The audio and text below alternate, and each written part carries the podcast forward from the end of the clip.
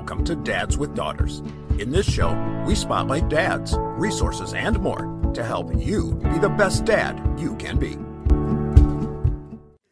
Welcome back to the Dads with Daughters podcast, where we bring you guests to be active participants in your daughters' lives, raising them to be strong, independent women.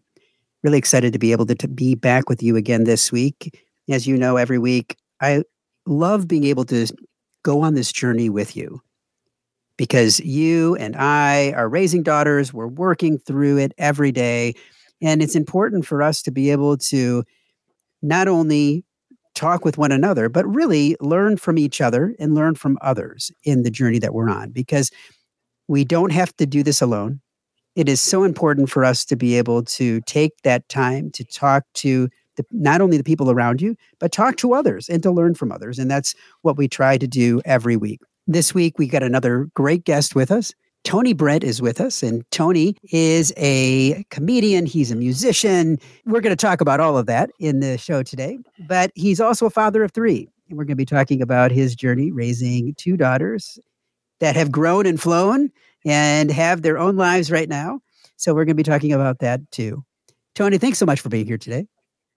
Thank you so much for having me. I'm excited. Well, I'm excited to have you here today too. It is always my pleasure to be able to jump in and to be able to learn from other dads and because your both your and my journeys are different. But I guess first and foremost, one of the things I love to do is turn the clock back in time. And I know you have two adult daughters, one's in her 30s, one's in her upper 20s.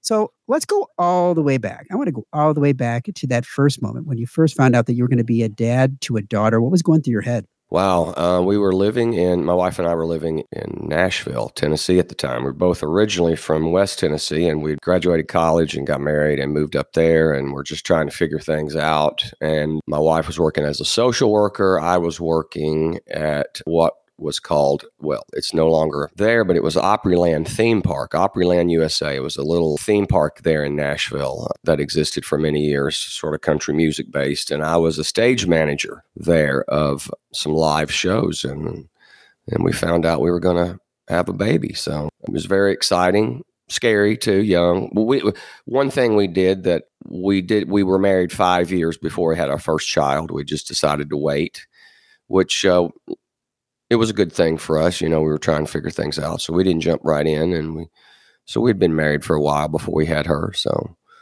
but yeah, it was very exciting times. It is exciting times, and I, like you, my wife and I waited about about six and a half years before we had our first child and you know i think that for us that was a good thing it gave us time to get to know each other got it gave us time to get to a different point in where we were and getting us ready for that as much as you can be ready.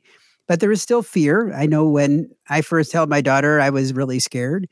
And in talking to other dads, I know there's some fear that goes with raising daughters. What was your biggest fear in raising daughters in society? Times have changed a lot since then, you know, 30 plus years. Things have changed. At that time, at least, it was pre social media and uh, th- uh, things were different. I guess I had the same concerns that every every dad has that, uh, you know, you, primarily, I think you just want to protect that child from everything. And I can recall just being, you know, you just want to hold them close and you know keep them tight and keep them near you and just protect them from from the world. And we were at the time you know we uh, my wife and i we, we didn't have any family nearby. Uh, the closest were my parents. They weren't terribly far away but they were about a little less than a two hour drive, but they weren't, there was no one right there near us. So um, we sort of had to figure it all out on our own as far as the day to day babysitting and things like that. So, but yeah, it's tough. And it's particularly, I guess, when you our support system was just by phone. Of course, this was before cell phone days too, so it wasn't as readily available as it is today. But but you know, we made it work. It all worked out. Now, when you have more than one child, I've learned this myself, and having two daughters myself, you have to take that time to be able to really get to know them because every child is different and they have their own personalities, their own needs, their own wants. And I know you had you have two daughters and I'm sure they're not exactly the same. So, talk to me about what you had to do to be able to build those relationships with each of your daughters? They both have different personalities, absolutely, and uh, we all we still joke about it to this day. Our oldest daughter has always been the leader, and some years ago, I took VHS tapes and transferred them into DVDs, and then from that transferred them home movies into uh, digitally on Dropbox, where we could all access all our home movies and they'll go back and watch the movies of themselves as kids and you can see how our, our oldest daughter was always the boss and her name's Jessa and our middle daughter's Olivia and Olivia was always following Jessa around and Jessa was telling her what to do and they put on these little shows in the living room and and they still sort of do that to this day. They still joke about it that the oldest daughter's still sort of the leader. Whenever she's in town, she's the leader. So, but yeah, two different personalities, three years apart. I was very fortunate in that having an unusual career, I was able to spend time with them a lot of times during the day that maybe some parents might not normally get to spend with their children. So I was very fortunate in that. Being an entertainer, I would work some nights, some days. So it was a combination of both, but it, not having a nine to five job, I was able to spend a lot of time with them in those early years, which I really appreciate being able to have with them. And I think it, you know, made us bond maybe very quickly. Uh, and we still, we're all still very close. But my daughters both having, you know, three years is not a huge difference. And, uh, when they were young, before we moved to Florida, we were living in Tennessee and we just had a great time together. I spent a lot of time with them. We didn't have a lot of money back then, but we had, you know, we had time, which is means so much. And in a lot of ways means a lot more than money when you've got the time to spend together and just get to know each other but we have fond memories and they have fond memories of those days as well. Now I know that both of your daughters are I'm going to say grown and flown. They've they're outside of the house, they're living their own lives. And you had to do some things as they were getting older to be able to not only get them ready for that, but also get yourself ready for that. And I know that that's not always an easy thing. Can you talk to me about the journey that you had to go on to be able to I guess in a way let go, but also how that letting go moved to adjust the relationship that you now have with your daughters to a different point to where it is now? Well, we moved to Florida in the fall of 99 and at that time they were 6 and 9 and I we moved down here because I was offered a job performing at Disney. And prior to that, there was one year there where I was on the road touring and it was very hard. I didn't get to see them as often as I wanted to for for this one particular year. So when I was offered a contract to perform at Disney, it was a way to be at home. And so we sold our home and moved to Florida. And I was performing at Disney, and we enrolled them in school. And um, it was a big culture shock for them to go from West Tennessee to Florida to a big city. Big the schools were much larger, different vibe, different atmosphere.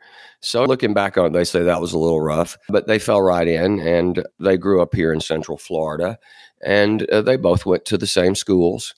And, you know, they were just really, really good kids. My wife stopped working when we moved to Florida and she was able to be at home. So she was uh, able to be a stay at home mom. And that was tremendous for us. And at that time, I was performing. Usually, I think I was working mostly days. And so I would be home at night as well. So we were both home with the kids and they played sports, you know, basketball, tennis, soccer. Both the girls did.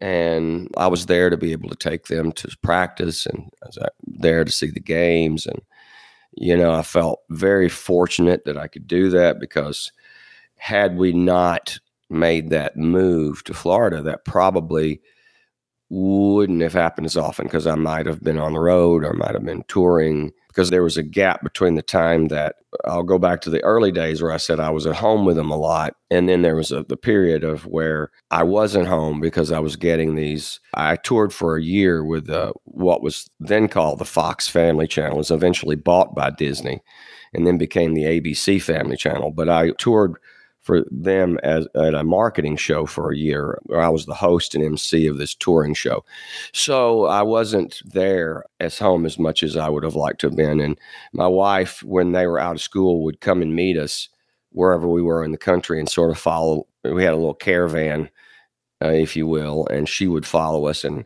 I got to spend the summer with the kids, but. Um, but not as much as I'd like to. So this move to Florida was great in that I was home a lot more and I was there to see them grow up, and which is unusual in the entertainment business. I can tell you, a lot of times uh, I've been very fortunate in a lot of ways, in that I've had these long running situations where I've been in one place for a good amount of time, which I'm very thankful for. But I got to see them grow up, and high school. My uh, oldest daughter was heavily involved in theater. She wanted to be an actress for quite a while, and she did a lot of a lot of plays, a lot of things like that. Our middle daughter was more scholastic and more interested in that aspect of learning and studying. And and then when they graduated high school my our oldest daughter actually moved to New York for about 2 years and pursued acting.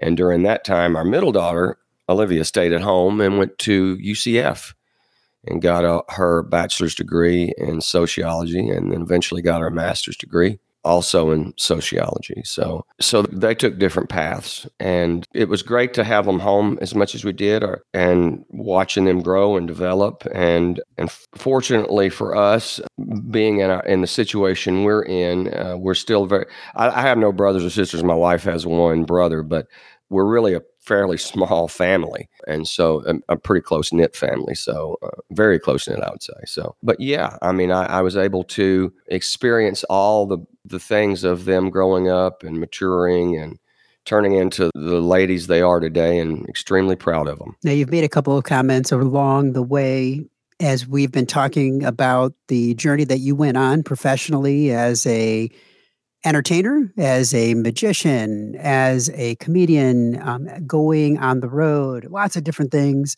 And I know that when I t- have talked to other dads that have that type of lifestyle that are and being engaged in many different ways that you have to do a lot of things to be able to stay engaged with your kids especially like you said when you're on the road at going to shows you're doing performances um, so talk to me about your journey as a not only a father but your journey as an entertainer and how you balanced those two as an entertainer, you have weird, strange hours. And when I first started, I was performing full time in a casino in uh, northern Mississippi.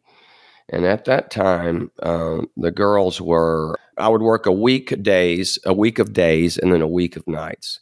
So you had a sort of a flip flop schedule. And so between my wife and I, we'd have to schedule this week I'm working days. She would have to pick them up in, from daycare. And then the next week, I'm working nights. So I wouldn't be at home at night. She would have to do the homework with them.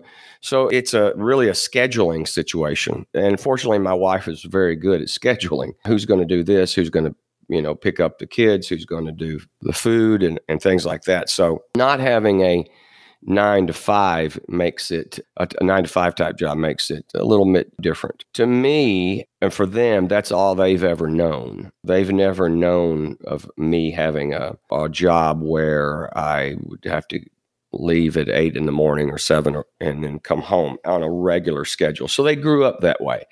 So in that respect, it's all they know and, and they became very used to it. And we were all very flexible because of that. It was never a rigid this or rigid that. And and for me as a dad, you just you look at that and you just make the time.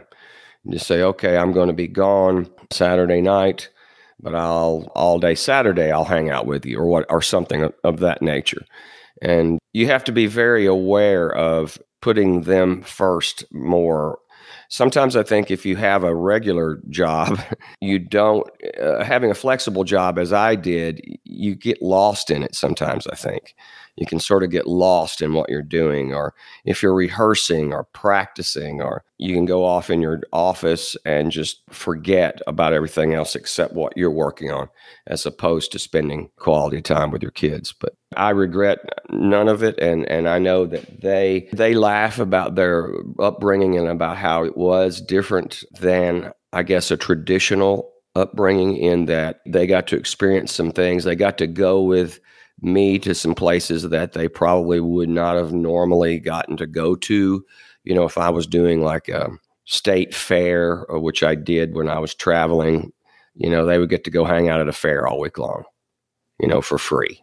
And they, they, love that kind of thing. So I know one of the things that you said to me prior to us starting today was that as a part of your entertaining lifestyle, and employment, you had the opportunity to be able to bring your daughter on the road with you.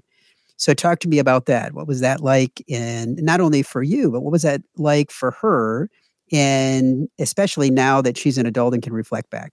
Yeah, well, there was a period of time when I was doing a lot of, and this is the early days when I started doing it full time, mid 90s. We had both the girls in daycare and daycare is pretty expensive. And uh, our oldest daughter was getting ready to go to school, and we just thought, well, you know, why don't we take Olivia out and she can just go with me because uh, the oldest Jess is going to start school, and so we still had Olivia in daycare. So we just took her out, and we just did we did it for one year, and we took her out of daycare, and I was doing at that time a lot of daycare shows. I was going around. I had a little circuit where I would go and like the, we'll say the first Tuesday of every month, I would go to these certain daycares and I would do like a 30 minute show. And, and some of those shows were in Tennessee. Some of them were in part of Arkansas, part of Mississippi. And uh, so she would just go with me and uh, we would ride to wherever the show is. And I would set up and she would set in the audience. And and then we'd go do another one and we would do however many i had to do that day and then we would just go home. And i would also did you know i did school shows. These are all very family or children oriented shows anyway. So you know they certainly didn't mind me bringing her. And uh, we had a great time and we got it's just me and her and we got to talk and we go eat, have lunch somewhere and then okay we're going to go do one more show and then we're going to go home or we might go pick her sister up at school or whatever, and then we'd be home at night. So she remembers it. And we have very fond memories. She says she remembers sitting in the front and, you know, laughing and clapping and just being very happy to be there. And, and it was great. You know, it was a, that was a great time for me and her. And I wish that for every dad to have something like that. And I know not every dad can bring their kid to work with them all the time. But I did. I had that opportunity and it was great and I wouldn't would not trade it for the world. Now, I know that as a part of the shows that you do, you also have a show that you do once a year about bullying. And uh, so talk to me about that show, why it's important for you to do this every year and why you are so passionate about this anti-bullying message. Well, I was bullied as a kid. I was small. Um, I was always usually the smallest boy in the classroom. And uh, I was bullied in elementary school. And then, strangely, well, I guess it's not really strange, but if you study much about it, but I became a bully in high school. And I had sort of forgotten those days. But then our son was bullied in elementary school. And it's sort of all those thoughts came flooding back to me about me being bullied. And I thought, oh, wow, yeah, I was bullied. And he was being bullied for just, mm, you know, by other boys about the size of his feet. And, you know, they would take some of his notebooks and whatnot and hide them and just things like nothing physical, although I was physically hit a few times as a kid.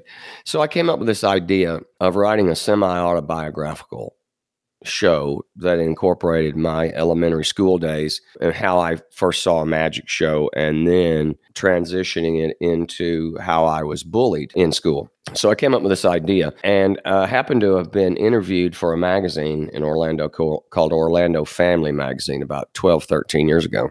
In the magazine, they asked me, was I working on anything new? And I mentioned this bullying show, and I said, "Yeah, I'm t- working on this idea of an anti-bullying show." And then the, this artistic director named Jeff Revels from the Orlando Repertory Theater called me and said, Hey, would you want to do that bullying show in our children's theater? And I said, Well, I haven't even written it. There is no show yet. And he said, Well, let's meet, let's talk about it. So I went and we met, and he goes, This is really very, very, an, a very important topic bullying and we'd love for you to do it. So I did the show. The first time I ever did it was in this children's theater, the Orlando Repertory Theater. And I've done it every year since, uh, short of a COVID one year. So what they do is they it's treated as a field trip. They bus kids in from local schools and then they have homeschool groups that come and then I do either one or two shows and the show's about an hour long and it's got comedy and magic, but it has the underlying theme of bullying. And it's been very well received. You know, bullying is so rampant and i go through different uh, types of bullying in the show talk about verbal physical and social and then the social of course is the is a hot topic with social media and you know texting and and Facebook, TikTok, Instagram, and, and all of that. And I mention it. It's all done in a fairly light way without getting too heavy handed, but yet still get attempting to get the children to understand what bullying is and if they themselves are bullying someone because you find that kids don't really always know for instance, I used to ask kids, I'd say, if someone wants to sit with you in the cafeteria at lunch, but you don't let them sit with you, is that bullying? And a lot of kids say, no. But in fact, it is. It's a form of bullying. Uh, you're ostracizing another child. But the kids don't even know that necessarily. So things like that. I try to point out these ideas of what may be bullying to get them to under, have a better understanding of it. And also, if they are being bullied, show them that it's okay to tell someone but again, it's all done in a in a manner that at the end of the day, hopefully is entertaining with that message in there as well. You know, the thing that I like about that is the fact that it's a tough topic, a challenging topic, but you are presenting it in a way that can be lighter and fun while still challenging them to think about things in different ways, which I think is so powerful. Thank you. I appreciate that. We were fortunate with our daughters that they did not experience it. Neither of them really experienced uh, any uh, bullying, but our son most definitely did. And that's what prompted me to do it in the first place. And I thought, with what I do, how can I use it in a way that makes sense and knowing making it auto, semi autobiographical was I felt the way to do it because you know I'm it's first person I'm I'm telling you things that I experienced I had a kid knock my tooth out in the classroom by slamming my head against the desk. So it's all firsthand first person things I've experienced that I'm sharing. And it's not generic oh you shouldn't do this or you shouldn't do that. In a, in a way of where i'm saying this happened to me. It seems to really work with the kids and engage them quicker than just me saying well you know you can't uh, you know you can't call another child names or you, you can't push this kid on the playground instead i say no this kid took my snack money playground and what did i do about it nothing I should have, but I was afraid that they were going to bully me even more. And then I go into a reason why I thought that and what I really should have done. And it seems to really grab the kids that it gets their attention immediately. So uh, it really worked. And I wish, honestly, that I could get that message out more. I, I do have a, a download version of it that if anybody is listening and they're in the uh, if they're in the teaching field, they can reach out to me and I will send it to you free, free of charge, no cost. And if you you're welcome to show it to your your classrooms or your kids. I used to sell it on Amazon. It was a download there. And then I decided, you know, it's better to give it away and if anyone wants it and it's about an hour long and it's it's just a, a it's about a, I think we filmed it about this one's about four years ago, four or five years old. But yeah, it's just a version of the show shot in front of uh, in the Orlando Repertory Theater. And so yeah, if it helps anybody, you know, I'm happy to give it to them. Now, we always finish our interviews with what I like to call our Fatherhood Five, where I ask you five more questions to delve deeper into you as a dad. You ready? I'm ready. In one word, what is fatherhood? I'll say responsibility. Now, when was the time that you finally felt like you succeeded at being a father to a daughter? When they were both adults and I could talk, we could talk, we could have conversation as three adults together and just getting to know them as human beings and how great they are. And it, it gave me a great sense of love and peace. And I feel like I, I did pretty good. Now, if I was to talk to your daughters, how would they describe you as a dad? I think they would say that I'm a little crazy. I would say unconventional. I think they would both agree I'm probably unconventional in a good way, I would hope. I think we always want our daughters to say that. Now, now who inspires you to be a better dad? Who inspires me to be a better dad? I would say my dad because I, I, was very fortunate. I had a, a, great father. Now, you've given a number of pieces of advice today for people to, to think about from your own experience. As we finish up today, what advice would you want to leave with every dad? Be present, be mindful. And I think as I've gotten older, I've attempted to try to be more mindful of everything, of what you say, of what they may be going through, whether it's academically or personally or with their friends. We were very fortunate in both daughters, we knew their friends. The kids they hung out with, we were able to get to know them. And in fact, their, ma- their best friends, they're still best friends with. And we're actually still friends with them. And and some of their friends have their already have children uh, married and have their own children and we're all still friends with them and very close with their friends. So uh, as a, a, dad i'd say as best you can get to know who they hang out with and who their tribe is outside of the home if you can. And and that's been a you know a great thing for us to be able to be friends with their friends and, and their friends parents we're fortunate that we're friends with most of their friends' parents. So if you can do that, you know, by all means, I, I suggest it. It's it's it's a great way to have a relate. Uh, uh, uh, it, it adds it layers the relationship with your daughters if if you are able to you know have a relationship with their friends and their friends families and things like that it gives you more to talk about we'll get together at holidays with their friends families to this day. You know, if, if everybody's in town, we'll all just sort of get together, and it's it's a very good time. If you can do that, I recommend it. I appreciate you sharing that. Now, if people want to find out more about you, about your shows, or anything else, where's the best place for them to go? Well, they can go to tonybrent.com, T O N Y B R E N T.com. I have a long running magic dinner show in Orlando called the Out of Control Comedy Magic Dinner Show. And it's been going for over 22 years now. And it's inside the upside down building called Wonderworks, which is an upside down attraction on International Drive here in Orlando. It's about 10 minutes from Universal Studios and probably about 20 minutes from Disney. And International Drive's a very popular street here in Orlando with a lot of restaurants, a lot of attractions, a lot of stuff, a lot of hotels and things right there. But uh, you can go to my website and there there's links to all that. And and there's nothing on there about the anti-bullying show. The bull- the show's called pipsqueak the anti-bullying magic show. And if anybody wants like i said before a copy of it just go to my website find my email tony brent show at gmail.com and just email me and i'll send you a download for free well, I appreciate you being on t- with me today, and I wish you all the best, Tony. I appreciate that. Thanks for having me. It's been fun. The Fatherhood Insider is the essential resource for any dad that wants to be the best dad that he can be. We know that no child comes with an instruction manual, and most dads are figuring it out as they go along. And the Fatherhood Insider is full of resources and information that will up your game on fatherhood.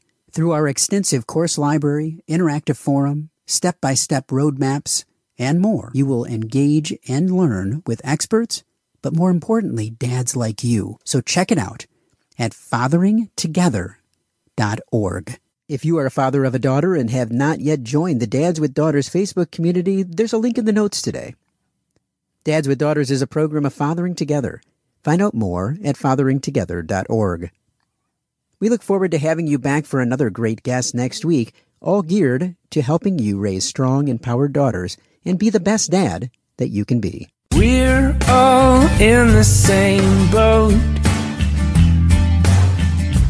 And it's full of tiny screaming passengers. We spend the time, we give the lessons, we make the meals, we buy them presents. Bring your A game. Cause those kids are growing fast. The time goes by just like a dynamite blast.